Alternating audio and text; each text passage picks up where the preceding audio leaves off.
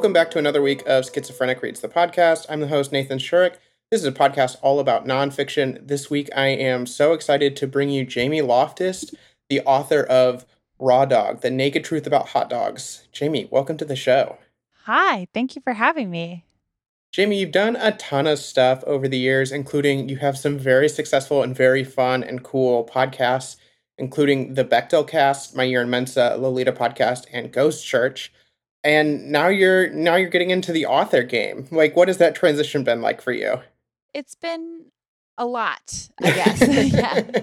It's been a lot i cannot lie uh, but no it, has been mostly really really lovely. Um, i think that i mean i always wanted to write a book. It was like my dream when i was little but i didn't i guess i didn't clearly see a path from doing the kind of podcast work that i was doing to writing a book. And when uh, my editor sort of approached me and was like, You're basically writing a book every time you write these 10 yeah. hour podcasts.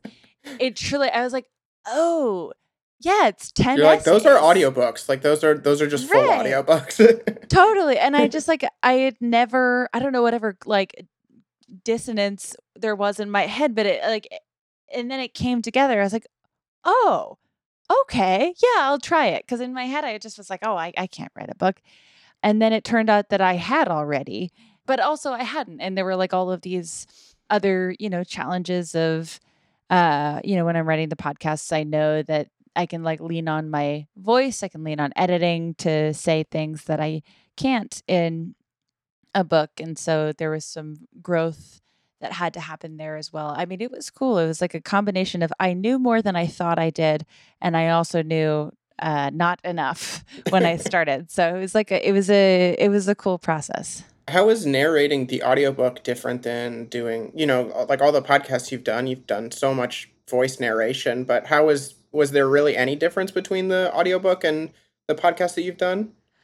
Um, not very much. I think that when I was doing the audiobook, it it, again that like difference between uh, when i'm writing for when i'm scripting for podcast and like i can rely on my voice to tell you like this is a joke uh, but you have to add words if they if someone can't hear you.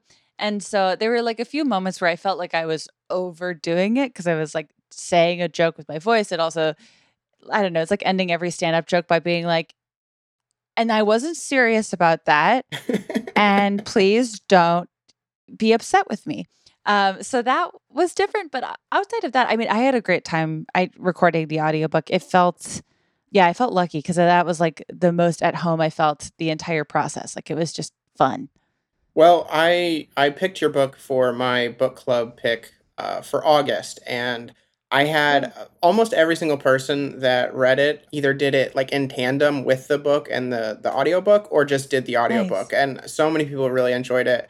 I did it but I did it both ways. I like to do that when I'm talking to authors just cuz I you know there's just a little bit tonal difference between an audiobook and like a physical book. So totally. it was really exciting. I had wanted to start this podcast off by like a really hard hitting journalism question, but then okay. I looked at your Instagram from yesterday and it spoiled everything. I was going to ask you, when's the last hot dog you had? Because oh. I mean, I figured maybe there'd be some hot dog burnout. It didn't seem like it, you know, based on like how you concluded the book. It wasn't like, wow, I hate hot dogs now or anything like that. But I was like, oh, I wonder like really when the last time was. And then yesterday was Labor Day and you posted a couple pictures of eating a hot dog. So that that kind of spoiled that. Yeah, I had a hot dog at the Renaissance Fair yesterday.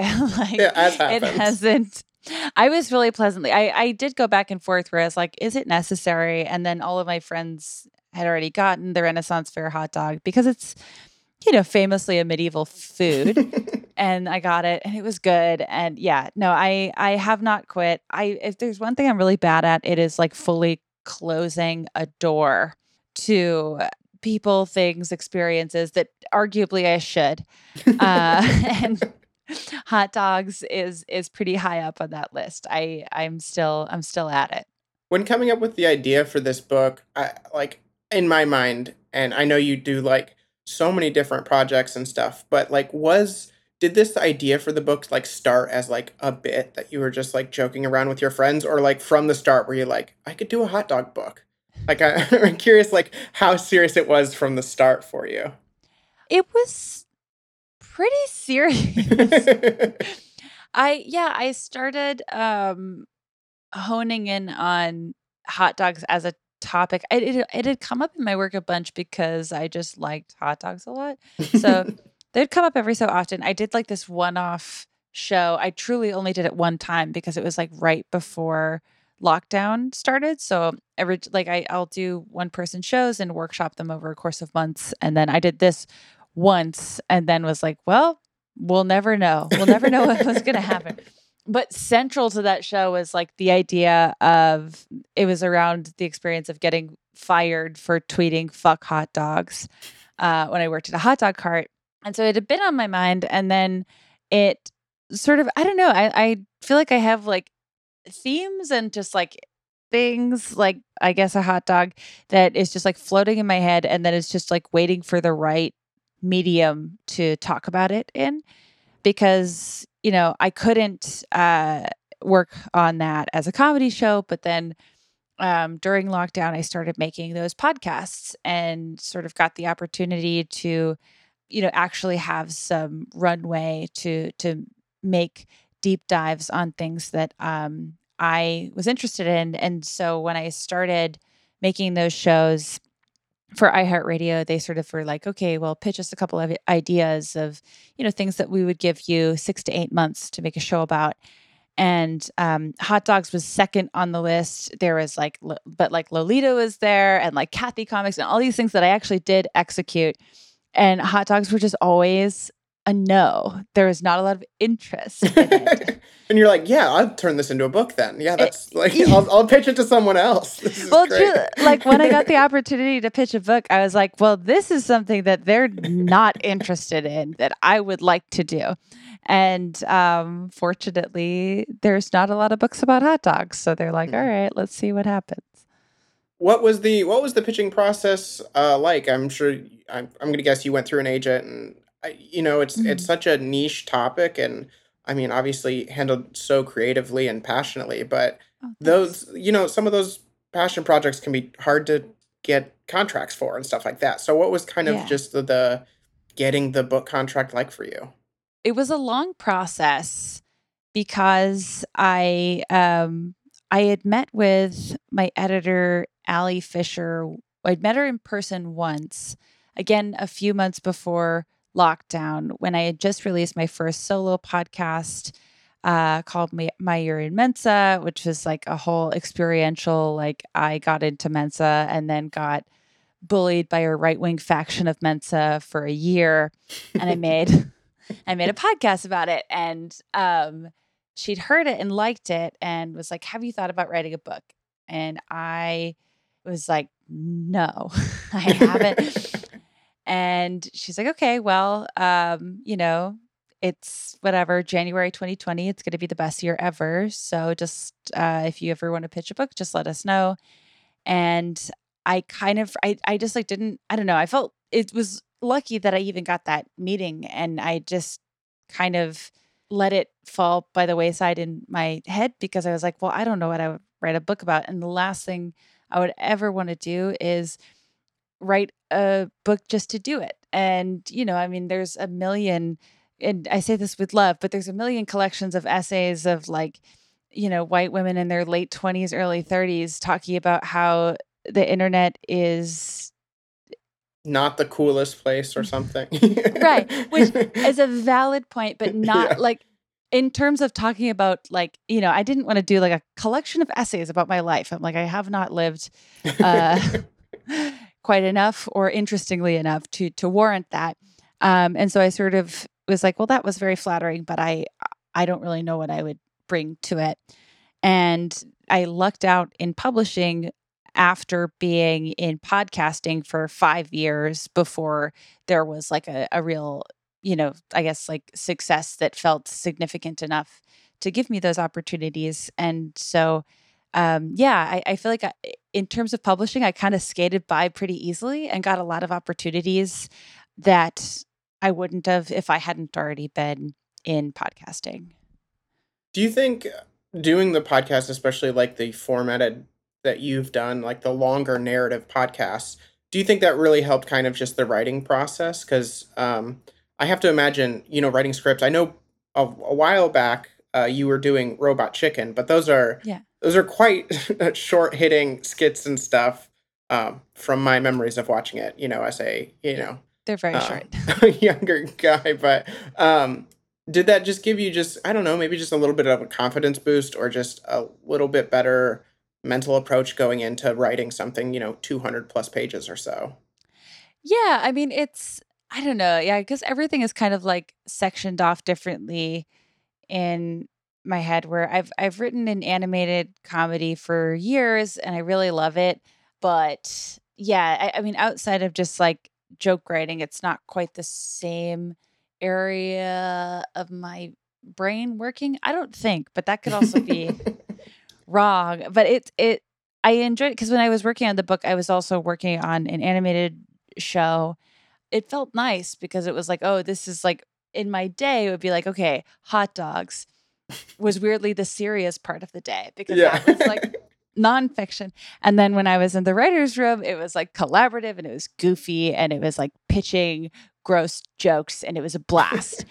I really enjoyed that. Um, yeah, it was like a fun split. So, I mean, writing in TV, I don't know. Yeah, it, it feels so separate to me, but the podcasting, again, just like it felt like directly overlapped to the point where I was worried about it feeling too overlapped because the last thing you want to do is publish a podcast script as a book. Yeah. But it's also because I don't know, like as much as I slightly resent it, it's like that's what I'm mostly associated with. And so there's always going to be like, I don't know, emails that are like, wow, I liked your book. It was like a long podcast. like, I guess that's technically how you could describe a book. well, I mean, some books, I mean, some books work, work pretty well and, you know, the episodic natures of, of how people write chapters and stuff. Um, no, I think yours yours had such a distinct voice, and I wanted to kind of get into that just a little bit because uh, one of the things during reading it, and I read a lot of nonfiction, and something I don't come up across that often, aside from just like horrific things, is kind of like the gross side of things, or even like in the nonfiction world, like the more sexual or sexy type of writing, because it just seems to kind of fall to the wayside in a lot of people's I don't know approach to telling their own story or telling other people's stories. Uh, yeah. Uh, but you were you were fine talking about so many different things, so many bodily functions, and it was really like I, I think in in my mind it was a great departure from a lot of the other stuff that gets sent to me and that I spend my time with. So um, was there any kind of like moment where like an editor or anyone was like, "Hey, are we are we really gonna talk about shit for the, the like the fifth time by chapter two or something?" Or like was it just like, "Let's just keep going. This is good. like we're having fun." Yeah, I honest. I mean, it's thank you for noticing how disgusting the book is. Um, yeah, I I don't know. I I feel it's so funny because like I think because I've just been in comedy for like almost 10 years, like since I was in college, it it always like I think I always assume when I'm doing nonfiction or if I'm reporting that it's like so deafeningly serious that I mm-hmm. will have like lost myself entirely. Uh, and then I will get feedback from my editor who's like, no, you talked about shit five times. Like it's still pretty clear that it that you're you know you, it's not completely serious. Um i don't know. I i think that that is like you know for better and for worse because i know it's not for everybody uh and you know regardless of uh its effect on my mental health i do check goodreads. You know i know it's not for everybody but it is kind of i think it's just sort of my comfort zone where like i those are areas of my life that I have no issue discussing whatsoever and like never have but then also, I mean, just like reading more nonfiction, not while I was writing it, because I was afraid that I was going to start accidentally emulating somebody else. But when I was going through future drafts and I felt like, okay, you know, the shape of the book has basically been found, I don't feel like I'm going to accidentally become another person by mistake. It was, I mean, I think that there's like other elements that nonfiction writers feel comfortable disclosing about themselves that I would avoid. And so it was like I had a interesting and like good experience and fortunately completely supported by my editor um i think there were there were very few times i was told uh this is too gross or usually and i i mean i trust i trusted her and she you know it's like she was a comedy fan. She had done comedy herself and also was like a really shrewd editor. So i was like okay if Ali thinks it's too disgusting she's got a pretty strong stomach. I'm gonna i'm gonna take her word for it. We'll sort of move forward accordingly. But it was cool because i felt like i was more of an outsider to that space than i was expecting to be. And also i just like enjoyed getting to know the world of nonfiction were because I, I I had read a lot of it, but I hadn't really ever seriously considered, well, how much of this writer is present in the book and how much feels necessary mm-hmm. and how much feels egregious because I feel like that's a sliding scale that mileage varies on too. Yeah, I don't know. It was it was a really interesting learning curve. I'm just kind of curious, where do you think or or kind of what genre would you like define your book as? That that's been like one of the hardest things that i've like thought about your book and like the the couple weeks since i finished it is like it doesn't super fit like neatly in a good way i think but like it's it's not just a standard memoir. It's also not strictly a history. It's also not just a comedy. Like there's you know a lot of books fit pretty neatly into just one of the subgenres. And like i'm curious when you look back on how you wrote it and how you approach the topic like if if you would even want to put a singular label on your book or or kind of what you think of the subgenre like for the categorization for your book yeah oh that's i don't really know i yeah i feel like anytime i see it anywhere i'm like well, I don't really care where it, what area of the store it's in. yeah. Really thrilled that it exists here. I don't know. I mean, I think when I pitched it, I was thinking of it as a travel book, not because of like it is my greatest dream to write a travel book, but because just pragmatically, my literary agent was like, it's summer 2021. That's a pretty bare section these days. So pitch it as a travel book.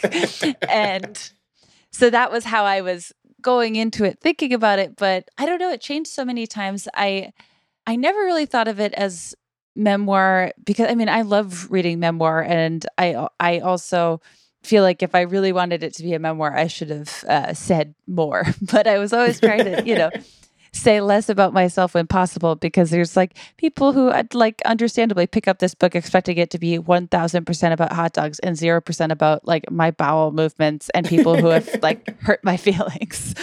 So uh, I didn't want to, you know, overwhelm with like too much of that. I don't know. I and I I think of, like as I've done interviews about it and thought about it over the last couple of months already, I'm like, oh, if I could do another draft of it, I would want, you know, the ratio of everything to be different. And I'm sure that'll keep changing. But yeah, I don't know. I, I guess I don't have a strong preference. There's definitely areas where I feel insecure where I see it, where I'm like, oh, if someone loves food writing, they're going to hate me.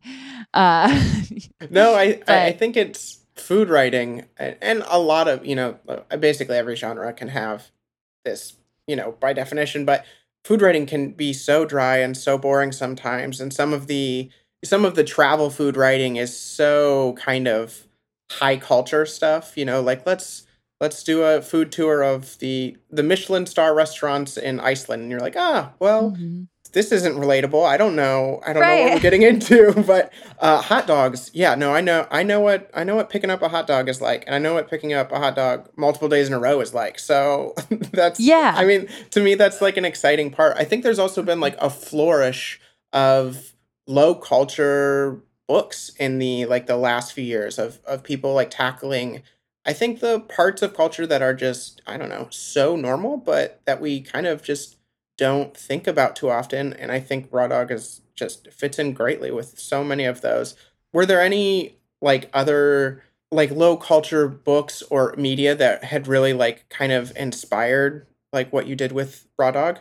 I think like one of the I was coming off of a podcast project that I felt insecure about in a different way where I felt like I was out of my lane where I it was about Lolita and it was like uh I I you know I, I it was something that was very important to me and I felt like I was able to take on the topic, but it felt like, you know, you're like launching yourself into this like zone of literary critics where again it just felt like they're gonna fucking hate me. And like it turned out fine but it felt you know like I, I don't mind putting myself in a place that feels like intentionally out of place but when when i was getting ready to do raw dog i think i i think uh, how to with john wilson had started pretty recently and that was a show that i really appreciated and thought about a lot just in terms of like taking the smallest interactions and taking it seriously and just paying close attention and, and finding, you know, sometimes the story is in your surroundings. And it's like, I am only so qualified to describe the notes of meat flavor. Like, I don't fully know what I'm tasting, but I can, you know, uh, but I will pay very close attention to everyone in a gas station and like what's going on. And, and that to me is like more of what's important. So I was looking for, yeah, stuff like how to was really helpful. And then there were also, I mean, it was podcasts like You're Wrong About, where it was like these, you know, what a, a more careful look at stories that were considered trashy or lowbrow or just uh, people that uh, you're socially conditioned to not take seriously. And then treating it and treating them like it's the most serious thing in the entire world. and I love that. And I I've felt at different points very like what are alternatively like seen and also just interested in looking at stories like that. And so something so like innocuous as like a hot dog.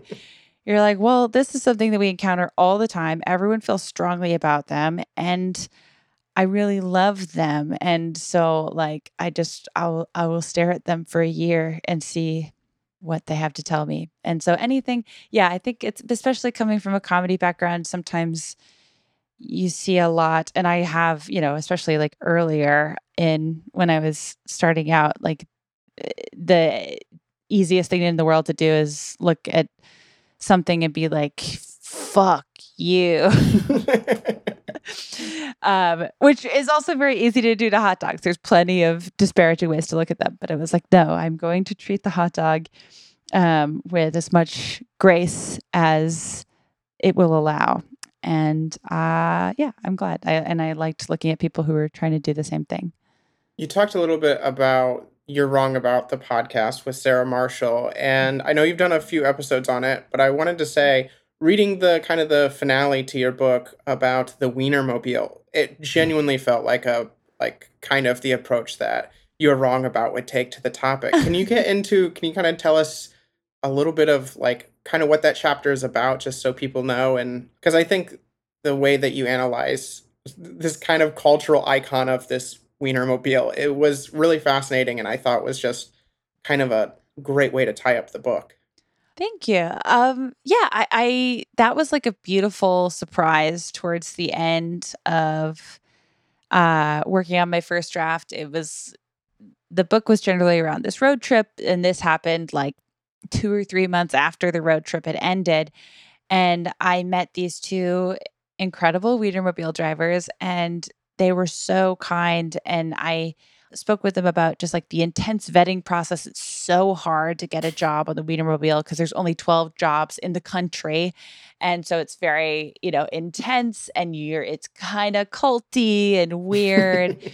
and then, you know, if you get the job and you join the cult, then you drive around the country with basically uh, someone who is the only person you see every single day for 6 months twice. And it's just it feels like a bizarre social experiment for people. yeah, it seems like it, this is like a fake Netflix show that they're totally. like, they're casting. like it's like a bad dating show, and then yeah. and the more I talked to, I mean, the the two drivers I I spoke with, they were definitely not in love. There was a lot of like sibling like affection and conflict, but like they were not in love. But statistically, it's either like you hate this person's guts or you marry them. Uh, and like, I was surprised at how little pushback I found in that characterization. I talked to other Wienermobile drivers and they're like, yeah, that's pretty much, that's, that's it. It's pretty much the situation. it's like either, you know, even people who were driving it, you know, 10, 15 years ago will either be like, oh, I've never talked to that person again, or like, yeah, they're like picking up our fourth grader from school. And I mean, I, I loved that. I was always really excited to find stories in the hot dog world that were sweet and kind and and weird because there was so much that I was expecting to find and, and then did find more than I imagined that was difficult. And I mean, it's eh, talking about like the meat processing process and and history and talking about meat processing plants during COVID and just all of these difficult topics. And so finding the Wienermobile and just kind of the purity and the weirdness, and then also just uh, how young people are navigating the country in this gigantic hot dog and you know having a moment with the woman in this uh, man and woman pairing driving the Wienermobile and talking to her about being sexually harassed as a Wienermobile driver, which is absurd. But then when you hear it, you're like, of course that happens. And that's right. fucking ridiculous. And all of the things they try to do that feel regressive, that uh, they're like, well, we can't let two women drive alone it like in this region of the country, they'll get killed. And you're like, oh, they have to talk about that at the Wienermobile factory. Or like it's I think like what I was finding a lot with this book is just how much the like pervasive issues that you face from day to day are present in even the most weird and granular stuff. Like the, even the Wienermobile can't escape. And that was yeah, that was like a, a cool surprise to get to talk about stuff like that and then also just talk about driving hot dogs.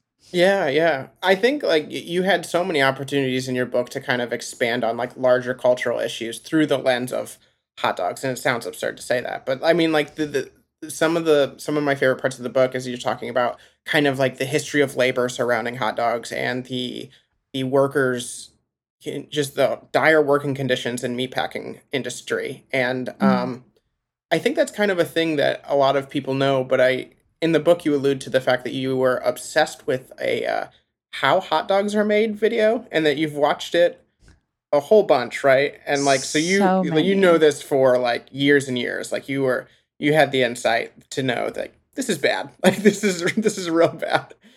I knew it was bad.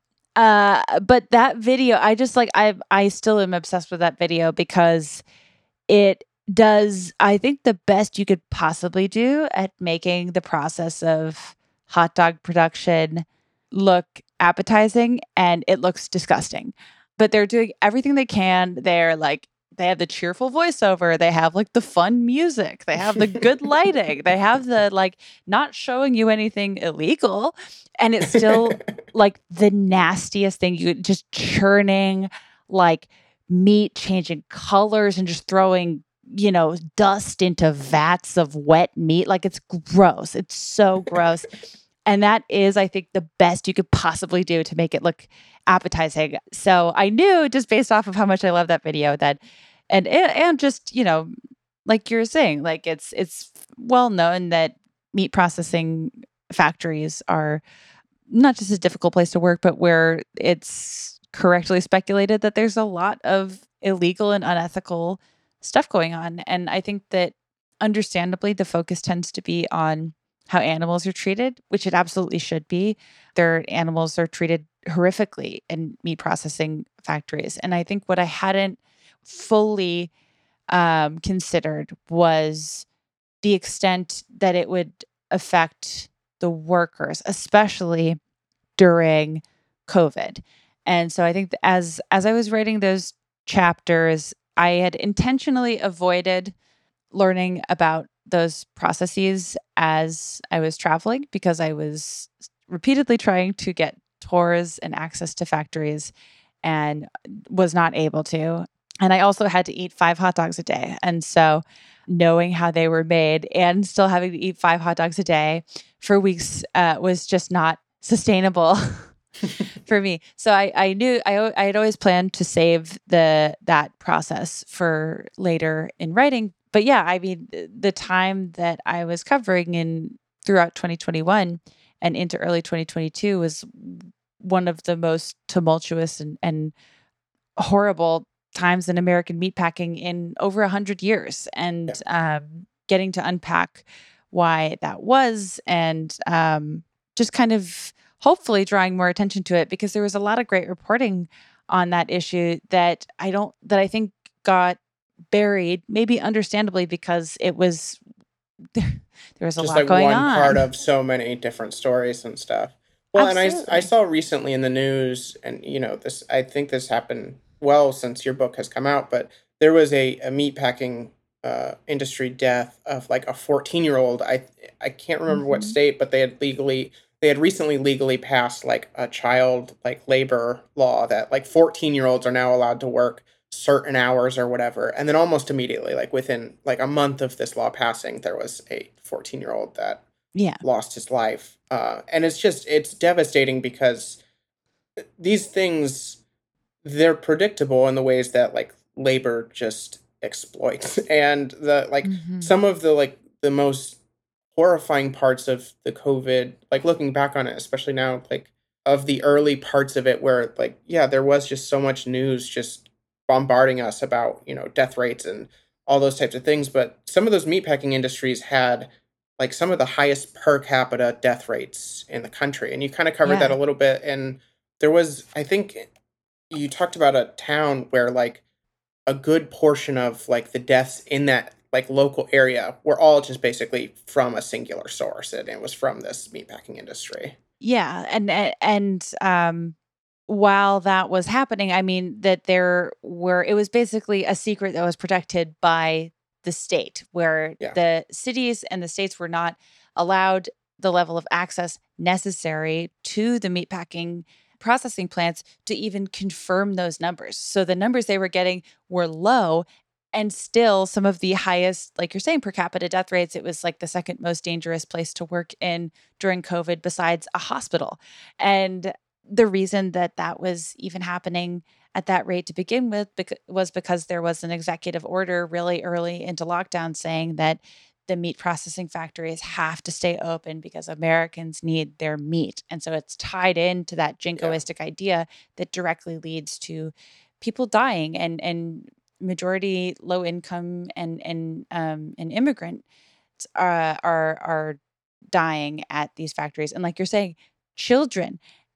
Now, I mean, one thing I did I, I did not know about that I'm now very um fixated on because it is so absurd to me that it exists in this way are the ag-gag laws that uh, bar press from uh, going into these factories and again like confirming what is actually going on and also limiting employees from being able to document what is happening in their own workplace like it makes it illegal to document workplace abuses in a way that completely stonewalls any meaningful investigation um, without getting extremely creative and preying on the financial vulnerability that many employees have on keeping the job. And so don't step out of line and don't say what is actually going on and don't ask for more and agag laws are slowly being walked back, but I just don't have enough confidence in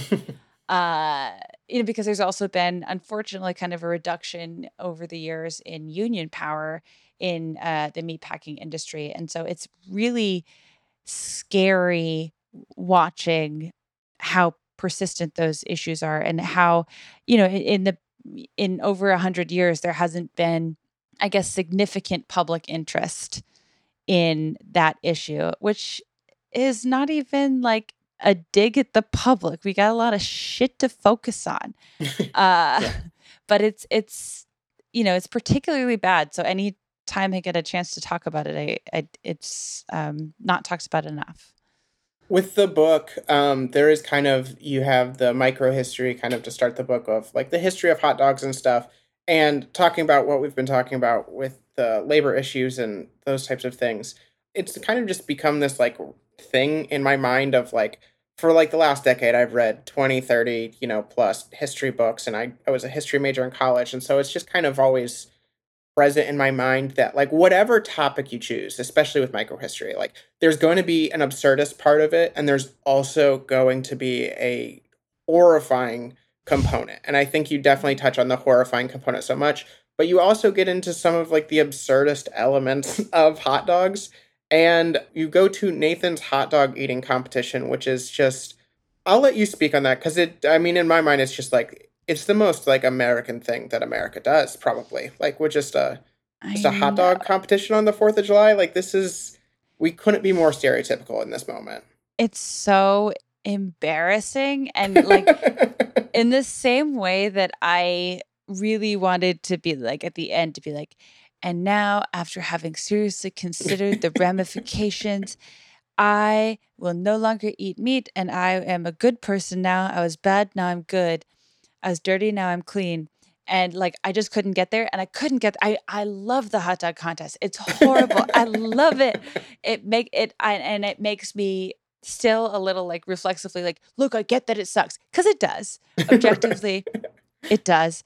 But as time goes on, I begin to feel more justified in my decision of loving the hot dog contest. But yeah, I mean, my first time going was not just one of my my the first crowd I had been in since lockdown. So just like a you know, I'm already very prone to anxiety and then just like that scale of intensity was a lot. And then it's also you're witnessing history because Joey is eating 76 hot dogs in front of you and you're like, it, I, it was the peak it, of human experience right here.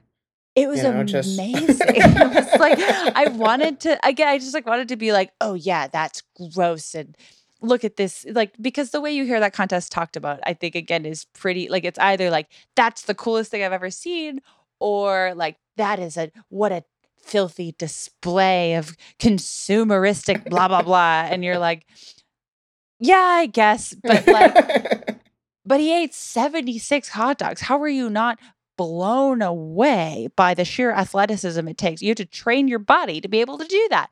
I am obsessed with the hot dog contest. I think about it all the time.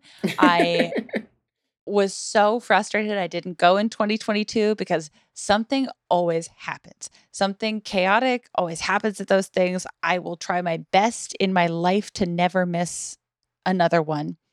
Because in 2022, there was a protester who was correctly protesting meatpacking practices uh, that from Smithfield Foods, and Joey Chestnut like put him in a headlock, choked him out, basically, right? I mean, like yeah. during the, it's a very alarming clip, and before you watch it, you should just know the protester lived and I guess was fine, but it looks pretty bad, uh, and it looks like he kind of kills a guy on stage. so that to, like, happened. The audience's amazement, you know, like it's. it's yeah, I've watched the clip the audience, a few times. Just wild. The audience they just they are loving every second of this physical assault they're with like witnessing. It's it's very very weird. And then yeah and then i went this last year and it was like rained out and there was a lightning storm and then joey chestnut stomped out he's like we need to eat hot dogs in the middle of a lightning storm for america.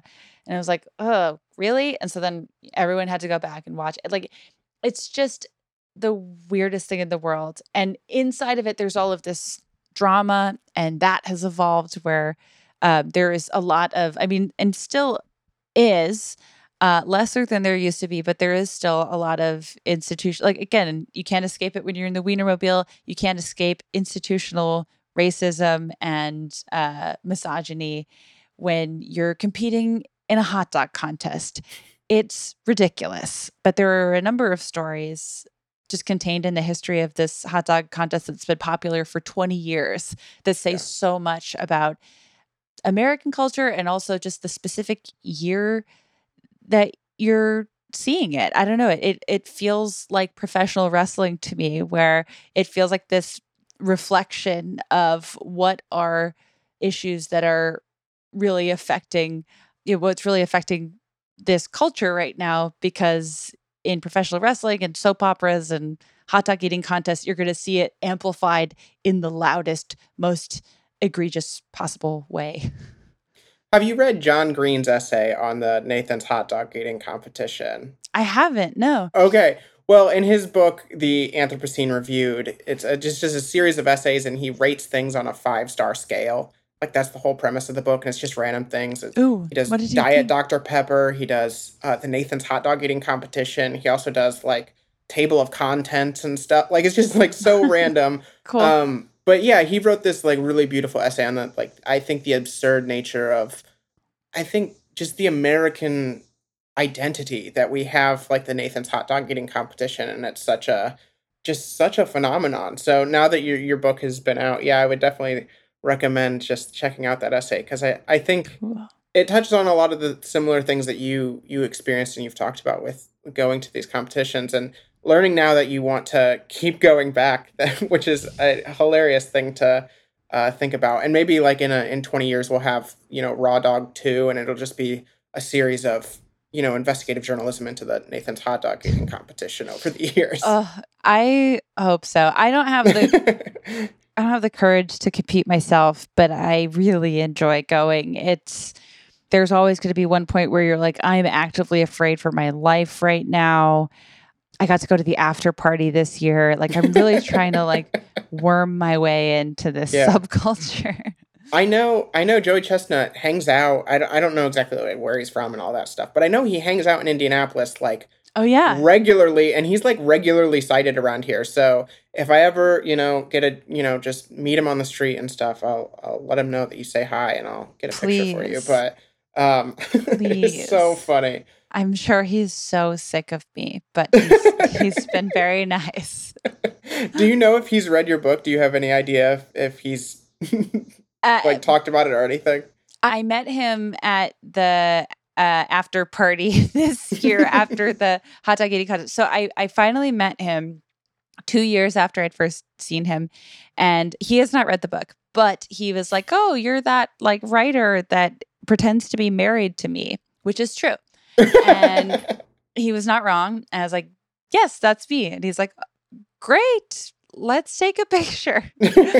very sweet, polite person who ate, you know, 60 something hot dogs and still uh, had the grace to say hello. So I'm a fan. I do have to be honest. There was when I first picked up your book, I was like, I was, he- I had a hesitancy because in the very first, I, a couple pages of the book, you reveal you're doing this road trip and you're not going to eat every hot dog that you grab. Like you're only going to take a couple bites and stuff. And I was like, Mhm. what are we doing here? Or like we're not consuming all the hot dogs. And then I just had like literally a flip of the switch, and I was like, oh no, that's like that's absolutely the right approach. Like wh- I'm sure there was maybe like a little bit of mental gymnastics with deciding not to eat the entire hot dog every single time. And like Yeah. I'm just curious if that was just like a purely digestive thing for you. Is you're just like I just can't. There's no way I can I can eat you know five full hot dogs every single day for the next two and a half months or whatever. yeah, it was untenable. I mean, not that like no, like there are certainly people who could have done it, but that was I think that that was like as like traditionally food writery as I got because originally that was not the plan, but then after day one, where I was like, I will die if this is how this whole trip goes. I have to come up with a system, and I was feeling really guilty about it. And I'm like, uh, I've I have failed, and it's day two of hot dogs. And but I was talking with my boyfriend who I was traveling with, and he was like, well, you know, like a sommelier doesn't drink a bottle, the entire bottle of wine. You just gotta get the feel of it and like that was i feel like as like fancy food writery as i got where i'm like you don't have to you know eat the whole dog to understand what you're doing but it's very tempting and often i would but i just worried you know if i eat this whole hot dog right now am i cheating the next hot dog at like if i'm like full and distracted or like i don't know i kept trying to be like hot dog sommelier you don't want to show up to your next tasting blackout drunk because the last wine tasted good so I don't know if there's anything to that because I still am like, I am not a legitimate food writer. but that was what I told myself was, you know, and, and also just, yeah, logistically, I wouldn't have made it. And uh, we had to be in a car together. And I don't think that anyone would have appreciated the number of stops and, you know, it's that's why it's like wild that I don't know. I still they're like, oh, it's a lot of talk about poop. I'm like, I don't know what to tell you. Like, I look at the assignment. there are several just like tendrils of this book that could have been pulled in so many different directions. There's, or you even can call them a little bit of like subplots, and you have your relationship that we can kind of spoil. Uh, didn't go so well over the course of the road trip, and you also you have several allusions in your book to um like thinking about and living with an eating disorder and which like i think it's some like i really do like in a beautiful sense doesn't become like the driving force of this narrative like it is told honestly and and authentically but then doesn't become the main focus of the narrative what was i think like approaching those t- kind of topics where you know, it didn't become simply just a relationship kind of essay or a book, or it didn't come, you know, strictly just on eating disorders. But you you have so many little different areas of the book that you could have gone off in a whole other book, or there could have just been so many different versions of this book. And like, how by the end of it did you decide how to put this book into the world? I guess. Oh, I really appreciate that. Thank you. Um, yeah, I, I guess that I mean a lot of that I fully owe to my editor because that was something that I, especially, yeah, like including the personal elements was something that I went back and forth about throughout the course of writing the book because originally, you know, I was thinking of it as a travel book with history elements, but then, you know, I was not anticipating that relationship ending. Um, and because it was focused on this road trip, it felt you know, like as I was writing the first draft, it's like, well, how do you get around this and have it still feel focused and honest? And I was having a really hard time with it. And my first, I did two versions of the first draft, both of which sucked. Where, like, one version of the first draft was like overly confessional and way too skewing me. There was more stuff about eating disorder stuff, all of which was true. But ultimately, it's like I wanted it to be honest, but not skew into, I don't know. I mean, like be, coming out of podcasting and then stand up, like I'm so used to releasing things in a pretty immediate way. And so writing a book was challenging eh, in this really cool way where it was like, well, no, you have like a year to write this. And so, how are you going to feel about committing this to the record in a year? And with most of it, it was pretty different, you know, because you feel very different a year out from a breakup than as it's happening, basically. Mm-hmm. And so, yeah, I, I, wrote one version that was far too confessional. And then I tried a different version of it where I'm like, well, I wonder if there's a way I can write this uh, about this trip without mentioning this at all. And that also felt very weird and it felt yeah. like it felt like erasing someone in a way that like wouldn't have been fair. And because you know he was he was a big part of it. And even though it didn't work out it felt dishonest to not honor that. So i felt very lucky i had an editor who i didn't just like trust her opinion on writing but i also just liked her. And i you know felt comfortable trying to get this sort of balance as close to right as I could. And I think, I mean, already it's like, oh, I could have said a little more or a little less. I was interested in how that part would be received by people. And it's been mixed. I think some people are like, who cares about her breakup? And other people are like, I don't understand what went wrong in that relationship. Why didn't she say? and you know i don't know it's like impossible to get it exactly right but i feel i feel pretty good about where we landed on it and it was very very i leaned heavily on on her and on uh, my close friends who who read the book early on of getting that if not totally right at least in a place that felt honest without oversharing you said earlier in the interview that you you do check Goodreads. Uh, so I am just whether it's Twitter or Goodreads or you know someone sending you a, a physical fan letter or whatever it is, you take some shots at some cities hot dogs. And if Mhm. there's anything that just drives haters wild, it's critiquing something based on the city someone lives in.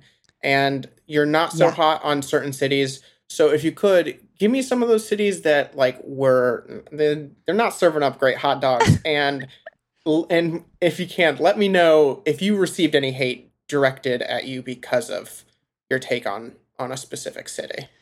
I feel, and maybe I'm like being overly generous to myself. I do feel that a good half of my one star reviews on Goodreads are people from Chicago who can't forgive me for what I said about their hot dogs. I I was kind of like assuming this would be like exactly where we're going. yeah, I mean that Chicago specifically, because there, I think the the most cities like I don't know. I mean, I guess because hot, the hot dog is a part of their cultural identity, Mhm. um, so it's a shame that they're not better. But uh, it's but like I think that yeah, I I knew I was gonna catch shit for that, and it also reminded me of just like I don't know, like touring around doing stand up. If you say anything specifically complimentary about a city at the beginning of your set, even if you're lying, everyone would be like, "We loved her. She, I didn't, I didn't listen after she said that she liked hot dog."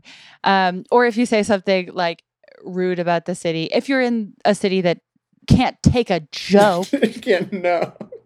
Because it's kind of i mean i love i'm from the boston area and i love doing shows in boston because they just like get off on you telling them they're horrible and so that's fun but it's like yeah there are certain cities where it's like yeah. if you come in hot in a way that's critical of a city you're never going to win them back well, I think And hot dogs in case. Chicago, that's a real particular one. I It mean, was- you you attack their hot dogs, you know, maybe the Cubs, they might let it slide. They got two baseball teams, but if you attack their flag, it's all over. You know, like just Yeah. the two things you probably can't touch is the hot dog and the flag. So lovely Uh, flag love flag. it is a great flag. Yeah, I got to give that one to them. There are a lot of good hot dogs in Chicago. And I mean, I've been back to Chicago four or five times since I did the research trip. And like, I've had hot dogs I like far better. If I had had more time to write the book, I would have included the ones that I like. But I kind of stand by what I said for the most part. And it was fun because I, I went to Chicago twice to promote the book, uh, or actually three times. I went in like February, May, and June. And the reading I did was like the loveliest space. It was like Haymarket Books. It was like all communist. It's such that- a great bookstore. It's the best. I was like, and uh, it was like with women and children first. It was like these are my people, and uh, I was booed when I came on stage uh, because of what I had said, and it Yeah. was like, well, at least I know they actually read it. you can't win them all. You know, that's just not part of it.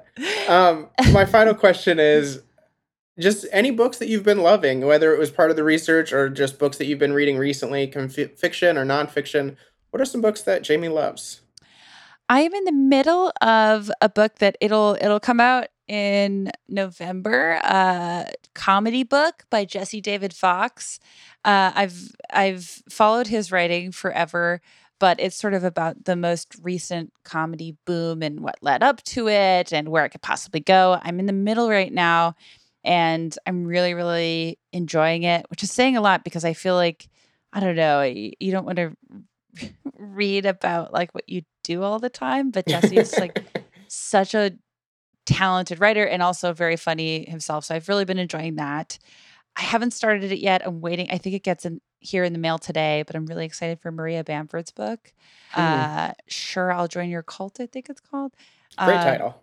So good. Um, so I am going to declare myself a fan of that book, even though I haven't read it yet. Yeah, that's sh- fair. she's never missed for me um and yeah that's what i've been that's what i've been reading lately what is what's something that you've been enjoying recently i always i'm, oh, I'm bad at keeping up I've been on a climate change binge recently. So I just finished uh, The Heat Will Kill You First, which is just a absolutely horrifying look at heat and climate change.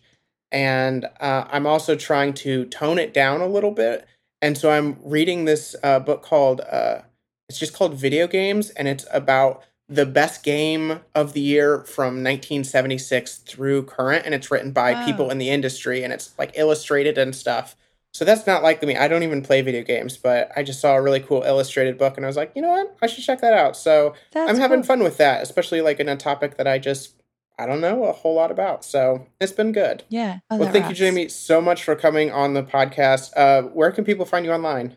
Uh, you can find me on uh, Instagram at Jamie Christ Superstar. That's where I'm the most. I'm still technically on Twitter, but um, you know, who knows who knows what's gonna happen over there. It's a weird place. Well, thank you so place. much, Jamie, for coming on. Everyone, you should check out Raw Dog by Jamie Loftus. It's such a fun read, and you will absolutely love it. Uh, help keep this podcast going and ad free by supporting and becoming a Patreon at patreon.com slash schizoreads. This podcast is edited by Tone Support. Find out more information at tone.support. And if you want to check out any of the books from this podcast, check out the show notes where you can find links to all of the books. Thanks so much.